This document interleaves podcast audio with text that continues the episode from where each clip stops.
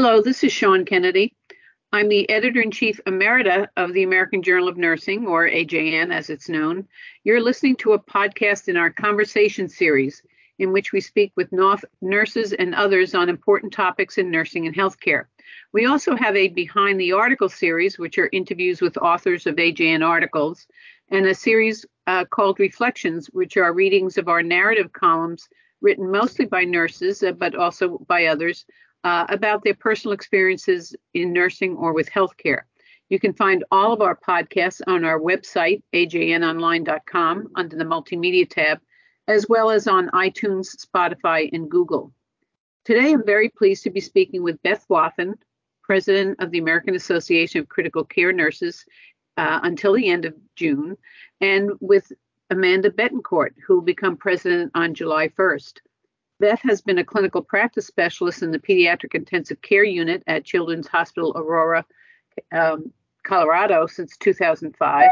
And Amanda is an assistant professor in the Department of Family and Community Health at University of Pennsylvania School of Nursing with a background as a pediatric clinical nurse specialist. Both have a long list of accomplishments in clinical practice, education, and research. So, Beth and Amanda, thank you so much for taking the time to chat today. Welcome. Thanks, Shawn. Thank you for having us. Yeah, thanks for having us. So, so um, uh, before we talk about uh, the, what it's like to lead a national major specialty organization, I'd like if you each would talk a little bit about your clinical roles um, and thinking about how this year has been for you and colleagues and what you've heard about it from AACN members regarding their experiences during the second COVID pandemic year. Uh, Beth, do you want to start? Sure. Um, you know, I, I, think in many ways, Shawn, this past year has been even more challenging for frontline staff.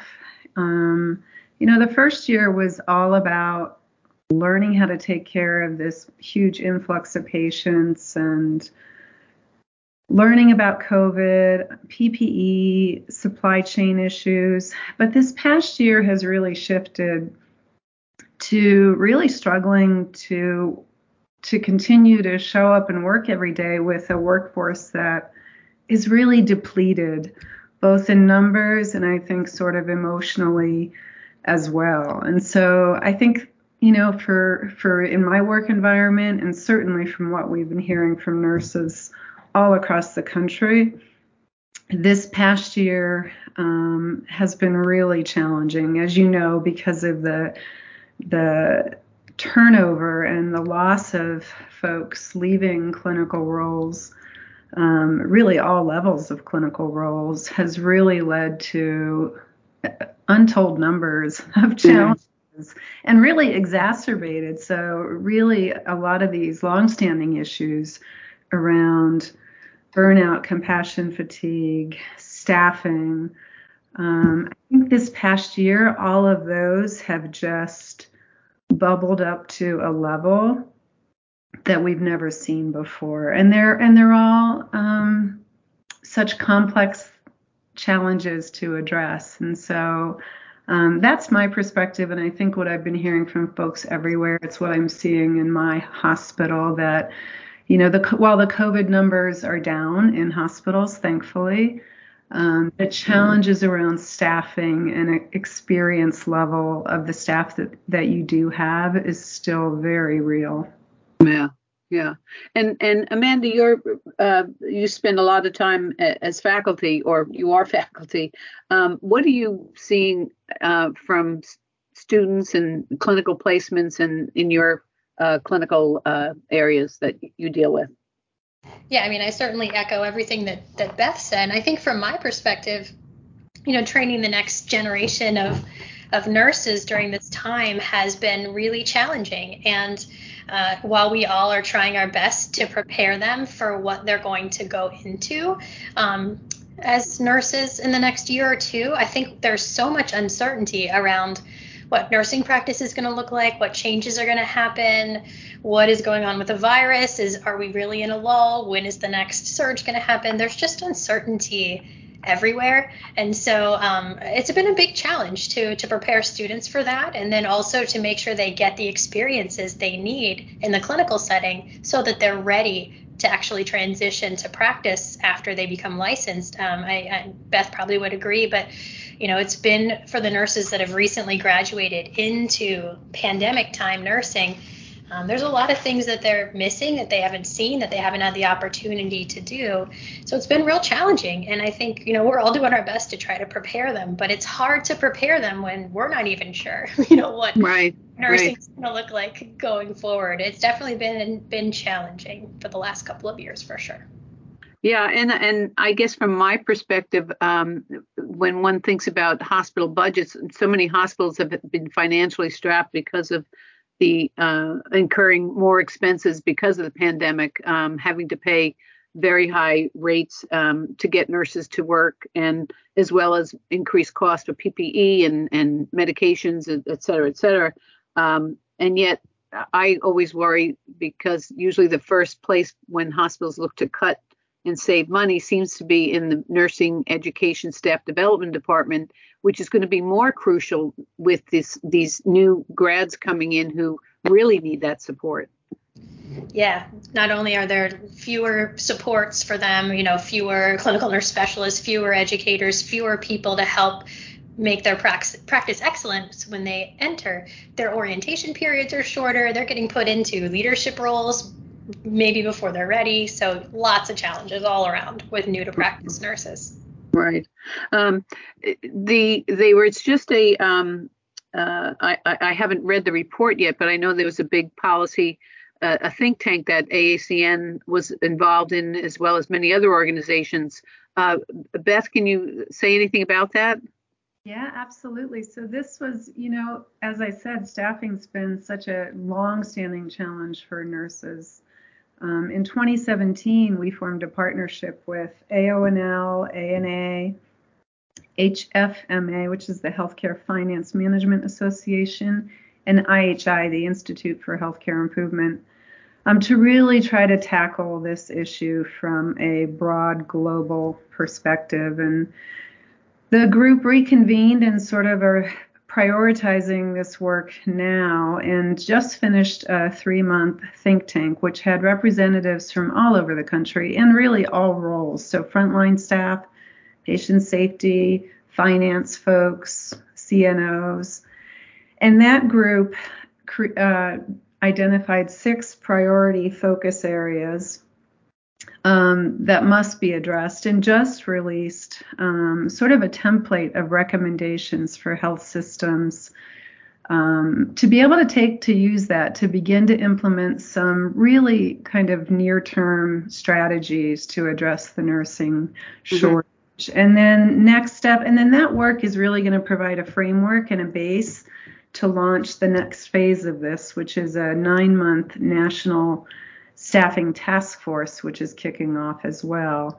And so, really, I think the the timing is great because, as you mentioned, Shawn, you know, I think the implications of not having enough staff to care for patients impacts everybody, right? It impacts an ability of a hospital to stay open. And so I think the time is now to really get all the key stakeholders to the table to take this work and to really critically look at how we think about nurse staffing moving forward.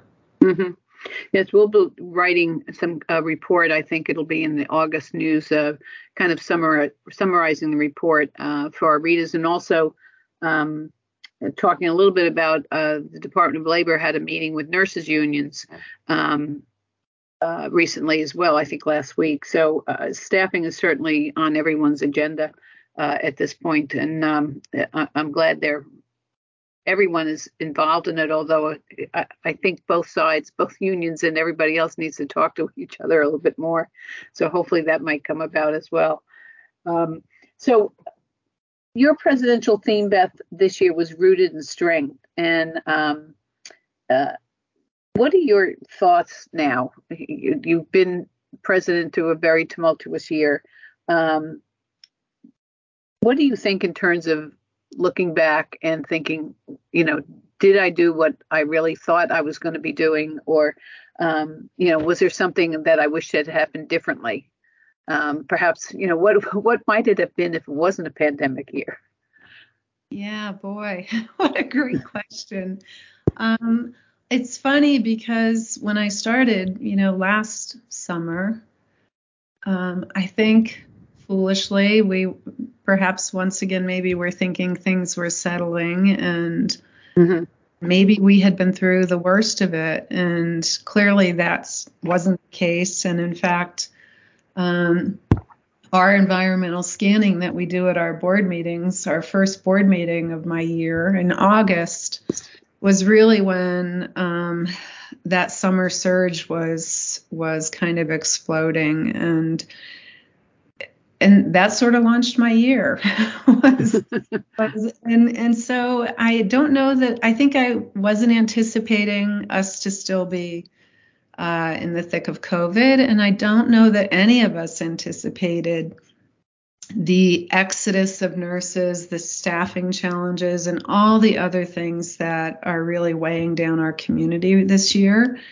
Um, and so it's it's been an incredible opportunity for Amanda and I, I think, to be able to do this work in such really challenging, tumultuous times. I think when I reflect back on my theme and I, when I reflect back on the year, I think honestly the theme couldn't be more relevant. I think the strength in our profession has is profound and it's been so visible for the world to see. And I think one of the things that I talk about when I talk with our chapters is about the importance of nurturing our roots and that has never been more important as we think about nurse well being and how we need to continue to prioritize how we nurture each other and nurture our profession. And I think the last thing I'll, I'll just say is that um, for us as an organization, um, I, I think never before has the importance of using our voice um, been more imperative. And so while we may have started out as a as a membership organization focused on creating clinical resources and educational resources for nurses, AACN has been shifting over the years and building our advocacy arm, and that has never been needed more so than in the past year. And so I think it's forced us to really stretch ourselves. And, you know, as you know, we launched the Hear Us Out campaign this past year. Mm-hmm. And it's and that was a public facing campaign, something we had never done before, but really it was driven by the need to speak out on behalf of nurses and to share their stories and to advocate for them in a whole new way. And so, you know, when I look back on this past year, that's probably the thing that I'm most proud of is that we have stepped up our advocacy for nursing um, and formed partnerships with really powerful partners, the Office of the Surgeon General, um, and and so on. And so, lots of stuff that I'm proud of and that I think was desperately needed is really uh, ensuring that nurses are seen and heard and advocating on their behalf. Mm-hmm.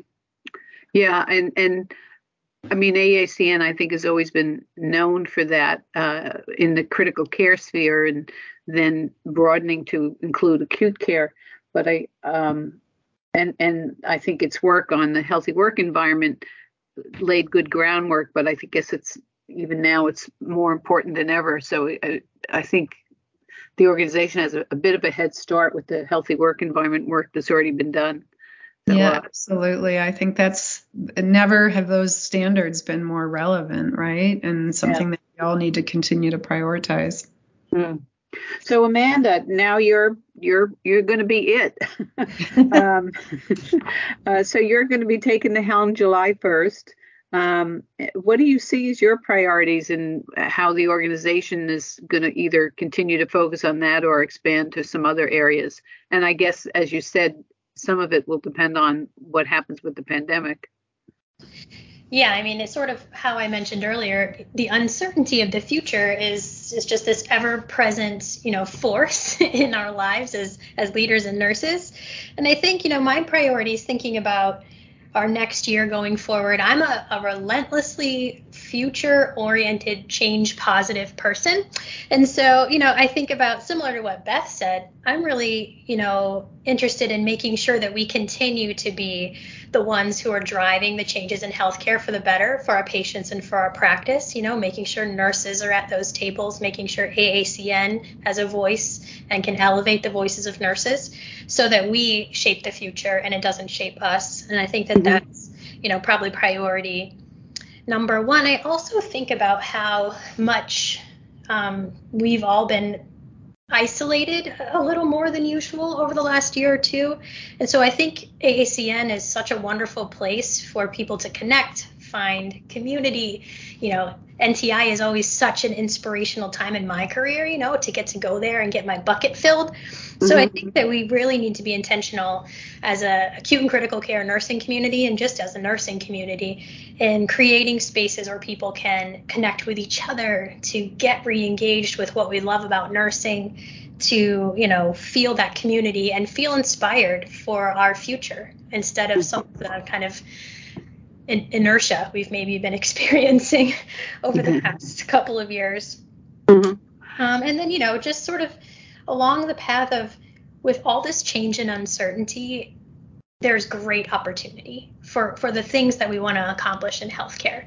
And whether that's finally getting the healthy work environment standards to be the standard in every place that a nurse works, or, you know, just having our own voice in staffing and us us designing models that work for patients and for nurses. There's just so much opportunity in this really tumultuous time mm-hmm. for radical mm-hmm. change. So I think, you know, making sure that we are, are are leading in that space, making sure that we're driving it and we take advantage of this time in history where nurses' voices are being heard to what you know to Beth's point and people are listening.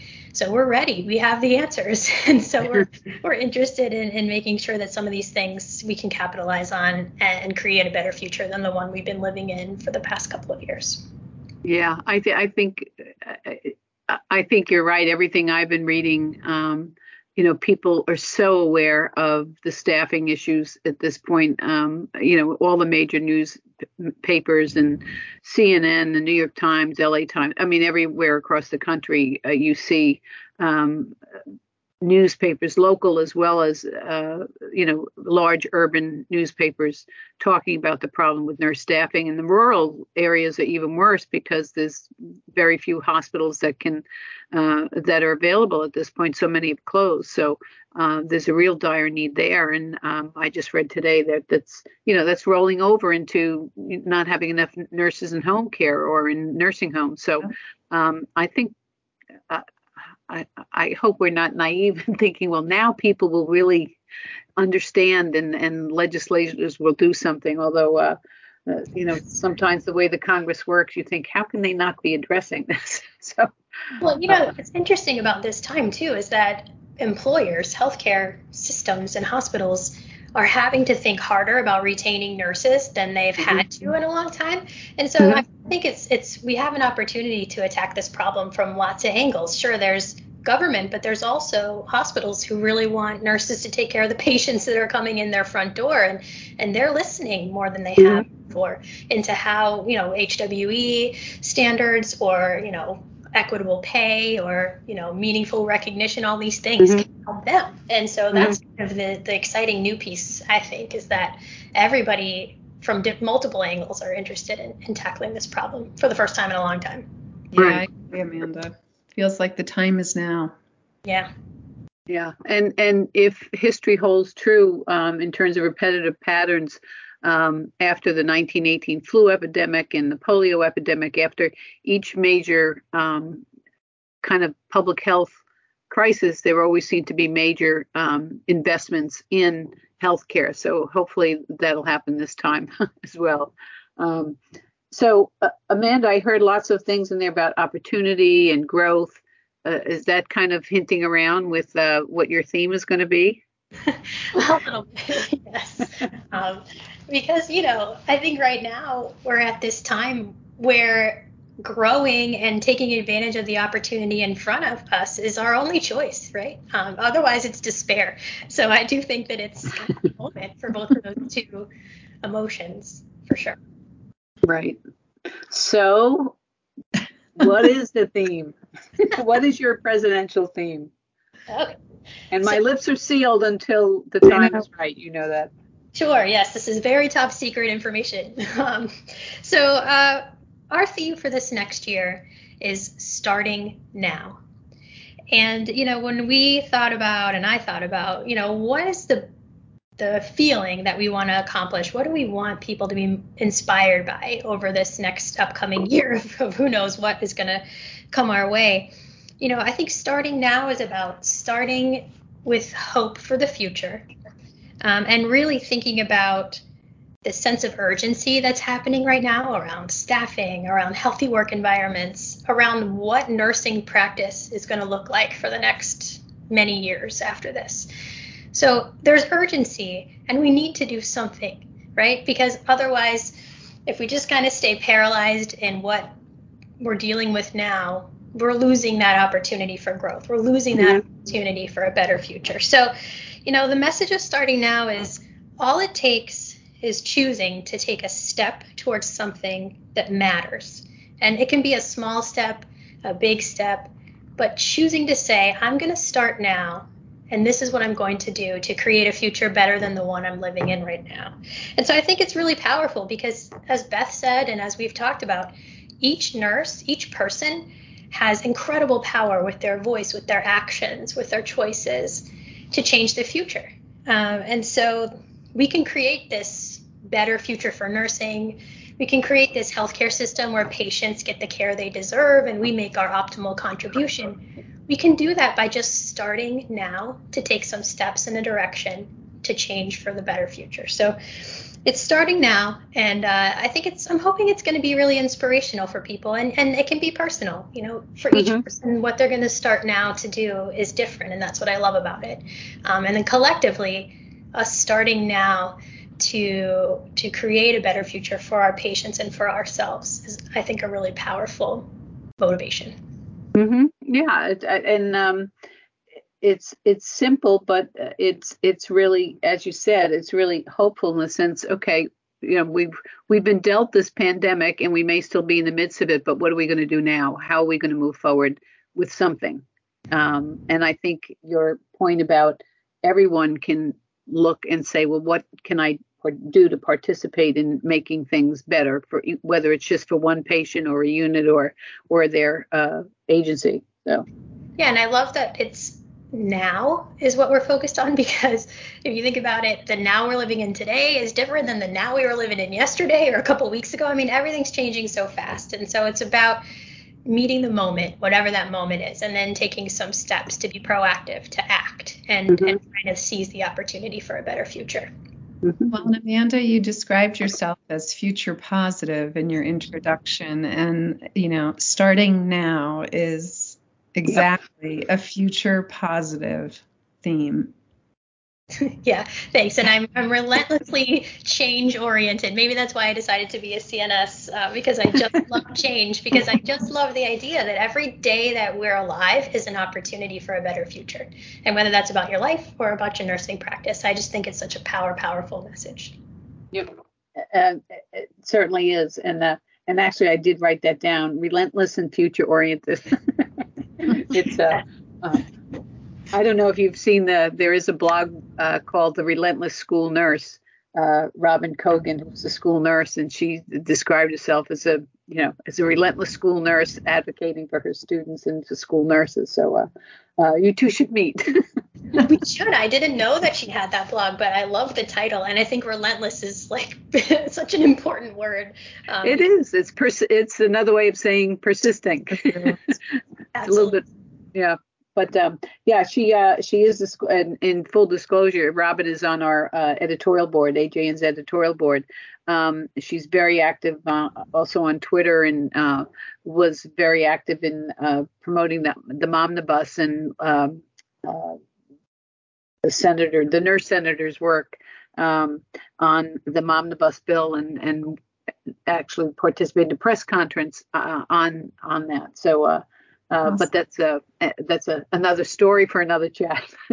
um, I, I, really so appreciate the both of you um, taking time uh, out of your busy schedules to to chat with us. It's kind of become a, a tradition that um, AJN has always uh, spoken with the incoming and uh, outgoing presidents uh, to just kind of see where critical care nursing has been as a former critical care nurse and clinical specialist. It's uh, I guess I went to the first NTI. This is probably the first one I'm going to miss since, uh, well, less virtual one I went to. Uh, uh, but the, other than the pandemic, I don't think I've missed one since 1973 oh or goodness. whenever the first one was. Yeah. So, um, so it's a, a, a, congratulations to, to both of you, um, Beth, on your uh, year, and um, you, and, and, Amanda on on your um, new year coming up. Uh, it's a great organization, and um, I, I, know you you'll you'll do as well as all the other presidents. It's always uh, the presidents always had such great support from a great board and staff. So, uh, so thank you again so much, and um, hopefully uh, uh, I can run into one of you at some meeting at, at once things calm down a bit. But uh, best of luck to you this coming year. Thanks for having us, Shawn. Yeah, thanks so much, Shawn. Really appreciate it.